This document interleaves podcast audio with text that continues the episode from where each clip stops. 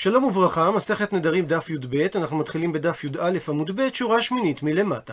ציטוט מהמשנה, טהור וטמא, נותר ופיגול אסור. וראשית נזכר בהגדרת הדפסה, שאדם אוסר על עצמו דבר מסוים באותו איסור שכבר חל על דבר אחר, שגם אותו דבר נאסר על ידי נדר, ובמעשה זה האדם מדפיס ומעביר את האיסור מחפץ לחפץ ותולה אותם זה בזה.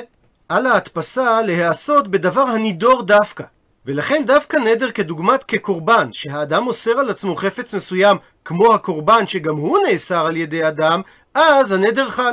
אבל אדם המדפיס בשר שיהיה כבשר חזיר, במקרה כזה אין הנדר חל, שכן בשר חזיר לא נאסר על ידי אדם, אלא על ידי התורה. ואומרת הגמרא, אביי, שאל רמי בר חמא את השאלה הבאה. אדם שאמר, הרי עליי כבשר זבחי שלמים לאכל זריקת דמים. מהו הדין במקרה הזה? שהתורה אמרה, ועשית עולותיך הבשר והדם על מזבח אדוני אלוהיך, ודם זבחיך יישפך על מזבח אדוני אלוהיך, והבשר תאכל, שרק לאחר שזורקים את דם קורבן השלמים על המזבח, ניתן לאכול את בשר הקורבן. ומבררת הגמרא את שאלתו של רמי בר חמא. אידך אמר בהדן לישנא, אם הנודר נקט את הלשון שהזכיר רמי בר חמא, שדבר מסוים הרי הוא עליי כבשר זבחי שלמים לאחר זריקת דמים, אז מדוע שהוא יהיה אסור? שהרי בהיתר כמדפיס. שהרי לאחר זריקת הדם על המזבח, אין בעיה לאכול את בשר הקורבן. אלא מסבירה הגמרא את שאלתו של רמי בר חמא, כגון דמחית, כגון שמונח לפני הנודר, בשר זבחי שלמים. ומחית ומונח במקביל אליו, בשר דהתרא גבי לידו. ואמר הנודר, זה כזה. על זה שאל רמי בר חמא, מה יהיה הדין? ומסבירה הגמרא את ההתלבטות, האם בעיקרו כמדפיס או בהיתר כמדפיס. האם הוא התכוון להדפיס בעיקר זבחי השלמים, כמו שהיה בשר הקורבן לפני זריקת הדמים שהיה אסור, או שהוא התכוון להדפיס עליו במצבו הנוכחי, שהבשר מותר. עונה על כך אמר רבא תשמע בו שמע הוכחה ממשנתנו. שאמרה המשנה שמי שנדר על דבר מאכל שהרי זה נותר או ופיגול, ויש במשמעות הדברים גם את שאלתו של רמי בר חמא, שיש לפניו בשר היתר ובשר נותר או בשר פיגול, והדפיס הנודר ואמר זה כזה. הפכנו דף ומדייק רבה, והנותר ופיגול בהכרח לאחר זריקת דמים הוא, שהרי איסור נותר זה על בשר קורבן שנשאר ממנו חוץ לזמנו, דהיינו שלא סיימו לאכול את הבשר, אבל נגמר הזמן שהקציבה התורה לאכילתו, ופיגול זה בשר קורבן שיצא חוץ למחיצתו. והר"ן במקום אומר שיש שלא גורסים פיגול בשלב ההוכחה של רבא, שהרי מכיוון שנתפגל הבשר, שיצא מחוץ למקומו, אז אין זריקת הדם מתירתו. ולפי הגרסה הזאת, השאלה היא רק מי נותר. שאיסור הנדר שהיה על הבשר שיהיה כקורבן, פקע ממנו בזריקת הדם, ולמרות זאת אמרה המשנה, שאם אדם הדפיס בשר בנותר, הנדר חל, והוא אסור בבשר שלפניו. זאת אומרת שמכאן ניתן להוכיח שההדפסה היא בעיקרו של הקורבן, ולא לפי מצבו הנוכחי. שאילו היה מדפיס בבשר הנותר במצבו הנוכחי, הנדר לא היה חל, שהרי איסור הנותר זה איסור שהתורה הטילה על הבשר. וכפי שאמרנו, יש כלל בהדפסה של נדר, שאין הנדר חל אם מדפיסים בדבר שאסור. עונה על כך, אמר לרב הונא ברדה רב נתן לרבה, שהמשנה שלנו דיברה בנותר של עולה. כך שאפילו אם הוא מדפיס על הבשר הנותר במצבו הנוכחי, עדיין ניתן לומר שהנדר שהיה על הקורבן לא פקע ממנו, שהרי עולה אסורה אפילו לאחר זריקת הדם. אמר לרבה לרב הונא, אבל אם כן ליתני, הייתה המשנה צריכה לומר במפורש במקום המילה נותר, כבשר עולה, שהרי לא בגלל שהבשר הוא נותר חל הנדר, אלא בגלל שעדיין הנדר שהבהמה תהיה קורבן עולה, לא פקע ממנה. עונה על כך רב הונא, לא מבעיה כאמר. תנא במשנה אמר את דבריו, באופן כזה שהוא לא צריך היה לומר את ההלכה הפשוטה. הוא מפרט רב הונא, לא מבעיה, לא צריך לומר שאם אדם הדפיס בבשר עולה, שוודאי הנדר חל דאסור. והסיבה לדבר, דהה בקורבן כמדפיס, שהרי הוא מדפיס בקורבן. ודווקא נקט התנא שמדובר שאדם הדפיס בנותר ופיגול דעולה, שהדין הזה איצטריכה. צריך היה התנא לחדש לנו. כי סל כדעת אמינא, כי היה עולה על דעתך לומר שהנודר התכוון בדבריו לאסור את החפץ שהוא הדפיס כאיסור נותר או כאיסור פיגול. ואם כך, והבה לכמדפיס בדבר האסור ולא מיצה. שהרי לא ניתן להדפיס בדבר אסור, אלא רק בדבר הנידר. כמה שמלן, לכן בא תנא להשמיע לנו, שמי שמדפיס בנותר או פיגול של עולה, הנדר שלו חל, כי בנוסף לאיסור הנותר או הפיגול, חל על בשר העולה גם הנדר המקורי, שהאדם נדר שהבהמה תהיה לעולה. מקשה הגמרא מי טבעי, ובסוגריים נאמר שבדרך כלל מי טבעי זה קושייה ממקור תנאי על דברי המורה, אבל מאיר כאן בעל השיטה מקובצת, שיותר נכון היה לומר פה תשמע. וכפי שכבר אמרנו, לשון נדרים משונה. שאומרת הברייתא, איזהו איסר האמור בתורה, שכתוב בפסוק לכל שבועת איסר, והמשמעות היא שהאדם נודר בדבר שנאסר בכך. הוא מבאר את הברייתא, איזהו לשון האיסר האמור בתורה. מי שאמר, הרי אני מקבל עליי שלא אכל בשר ושלא אשתה יין, כיום שמת בו אביו, או כיום שמת בו רבו, או כיום שנהרג בו גדליה בן אחיקם, או כיום שראיתי ירושלים בחורבנה. עד לכאן לשון הברייתא, ואמר שמואל שצריך לסייג את הברייתא ולומר, והוא שנדור באותו היום. הוא מסביר הר"ן שבשלב הזה הגמרא מבינה ששמואל התכוון לומר שמדובר שהאדם נדר פעם ביום שמת בו אביו שהוא לא יאכל בשר, או שהוא נדר כבר פעם אחת שהוא לא יאכל בשר ביום שמת בו גדליה, ועכשיו הוא מדפיס יום אחר כאותו יום. ובא שמואל לומר שכיוון שהוא כבר נדר באותו יום שבו הוא מדפיס, רק באופן הזה חל הנדר. הוא מברר את הגמרא איך היא דמי. באיזה מציאות דיברה הברייתא? לאו, האם הברייתא לא דיברה כגון דקאי בחד בשבא דמת ביבוע, שהנודר עומד ביום ראשון בשבוע ראשון של ניסן, והוא אומר יהא יום זה עליי כאותו יום ראשון בשבת שהיה ראשון של ניסן, שמת בו אביו. ואף על גב דאי כתוב אחת בשבא דהתרא, ולמרות שמאז אותו יום ראשון בשבוע שמת אביו, עברו הרבה שנים שהאדם לא צם ביום הראשון בשבוע הראשון של ניסן, ובכל זאת, וקטני בברייתא אסור. אז אם כך שמע מינה, שבעיקר הוא מדפיס. ואומר הר"ן שוודאי לא מדובר שהאדם אומר בפירוש שהיום הזה יהיה כמו היום שמת בו אביו, שאז ודאי שהוא היה נאסר באכילה ושתייה. אלא ודאי מדובר שהוא אומר יום זה עליי כמו אותו יום ראשון בשבוע הראשון של ניסן שבו אביו מת ובא הביתה להשמיע לנו שאף על גב שניתן היה לומר שהוא מדפיס בהיתר שהרי היו הרבה ימים מקבילים בשנים קודמות שבהם הוא היה מותר באכילה ושתייה.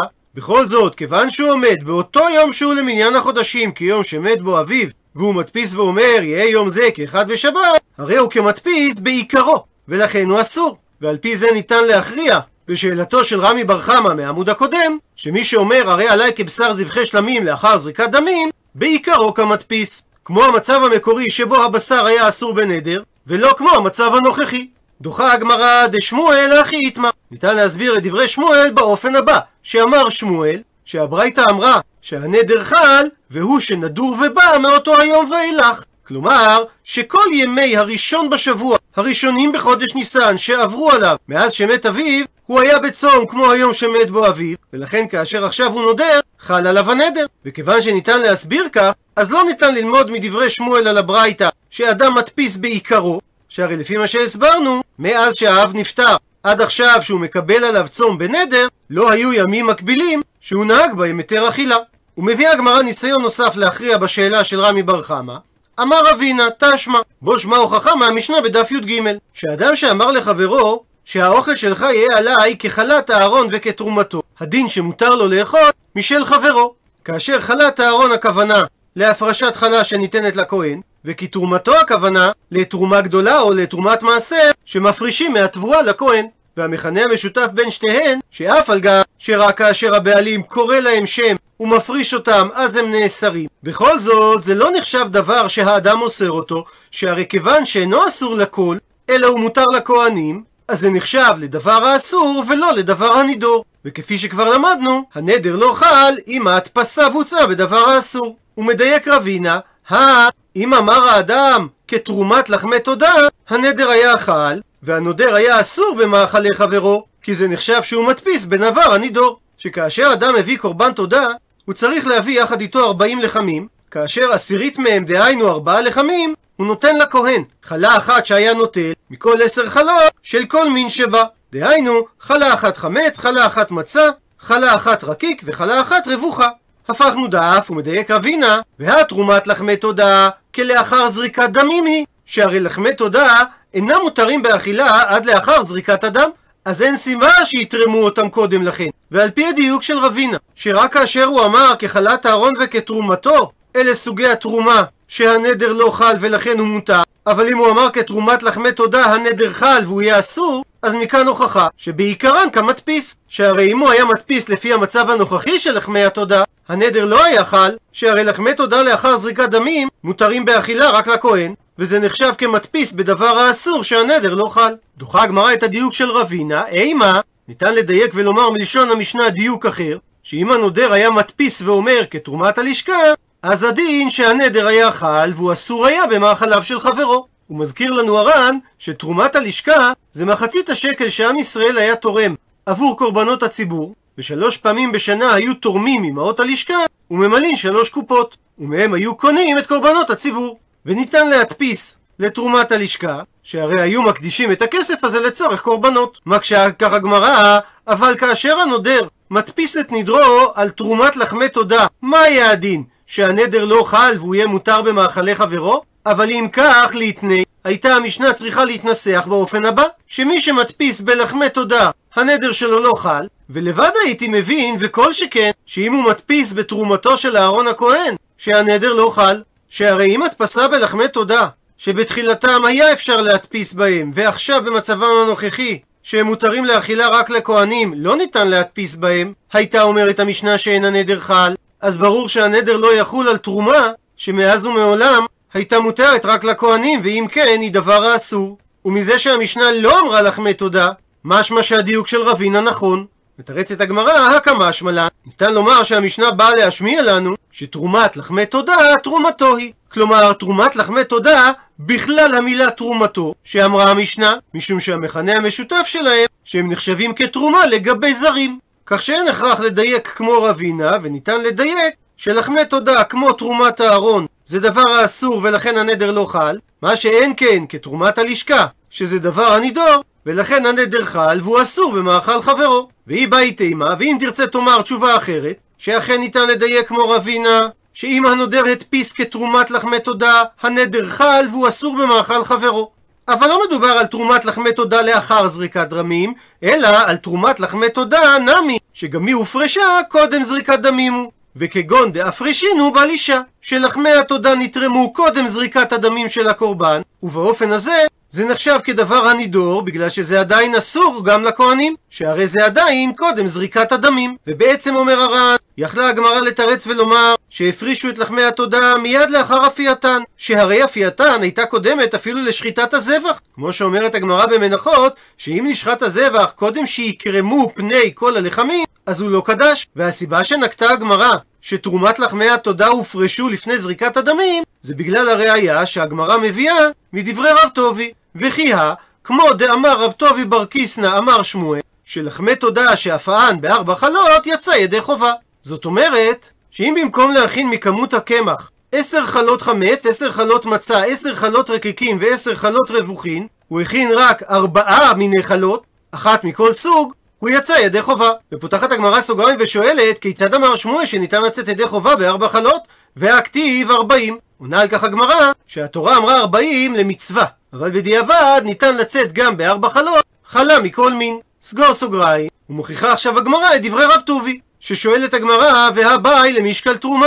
הרי צריך להפריש תרומה מכל החלות, וכיצד ניתן להפריש אם יש רק חלה אחת מכל סוג? וכי תימה, ואולי תאמר, דשקיל חד אריפתא על כולה? שהוא יפריש את אחד מהלחמים כתרומה על כל השאר? ואתנן, והרי שנינו במסכת מנחות על הפסוק והקריב ממנו אחד מכל קורבן תרומה לאדוני, לכהן הזורק את דם השלמים לא יהיה. ומלשון הפסוק מכל קורבן למדה המשנה שלא ייטול מקורבן על חברו, מה שאומר שלא ניתן להפריש מסוג חלה אחת על שאר הסוגים. וכי תימה, אז אולי תאמר שהוא מפריש את התרומה על ידי דשקיל פרוסה מכל חד וחד? שהוא חותך פרוסה מכל סוג של חלה? ואתנן, והרי שנינו באותה משנה, שנקט הפסוק לשון של אחד, כדי ללמד שלא ייטול פרוסה, אלא שצריך להפריש חלה אחת שלמה. אז אם כך, כיצד אמר שמואל, שלחמי תודה שאפען בארבע חלות יצא?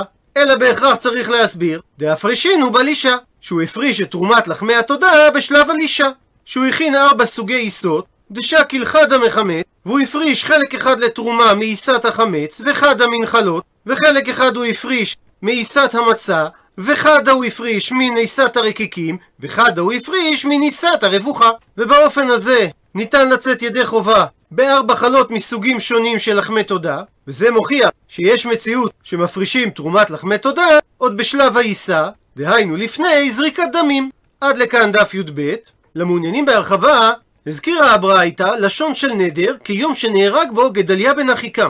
וצום גדליה או צום גדליהו זה יום תענית ביהדות שחל בג' בתשרי, יום לאחר ראש השנה, ואם יום זה חל ביום שבת, שזה קורה כ-31.9% מהשנים, אז צום גדליה נדחה ליום המחרת. והוא אחד מארבעת הצומות לזכר חורבן בית המקדש. הצום הזה נקבע לציון רצח גדליהו בן אחיקם, שהיה נציב יהודה בימים שלאחר חורבן בית המקדש הראשון, בתחילת המאה השישית לפני הספירה. מותו סימל את סופו המוחלט של היישוב היהודי בארץ ישראל בתקופת הבית הראשון. וזה הרצח הפוליטי הראשון בהיסטוריה היהודית של יהודי על ידי יהודי אחר, אם כי שם מדובר על רוצח שפעל מטעם מעצמה זרה. וישנה מחלוקת במסורת היהודית בשאלה האם הרצח היה בג' בתשרי, או שגדליה נרצח באלף בתשרי, והצום נדחה למעשה לאחר ראש השנה, מפני שאי אפשר לקבוע צום ביום חג. במדרש סדר עולם כתוב בשלושה בתשרי, וכן בתוספתא הצום השביעי זה שלושה בתשרי, וכן במסכת ראש השנה הצום השביעי זה שלושה בתשרי, וכך גם פירש הרמב"ם יום שלושה בתשרי שבו נהרג גדליה בן אחיקם. לעומת זאת, האבן עזרא מפרש נהרג גדליה בראש השנה, וכן כותב הרד"ק ויהי בחודש השביעי כמו מחר חודש, ובראש השנה נהרג גדליה בן אחיקם. וקבוע תענית במוצאי ראש השנה מפני שהוא יום טוב. וגם רבי יוסף קארו בבית יוסף מביא בשם רבנו ירוחם שגדליה בן אחיקם נהרג בראש השנה והצום נדחה לג' בתשרי כדי שלא לעשות תענית בראש השנה.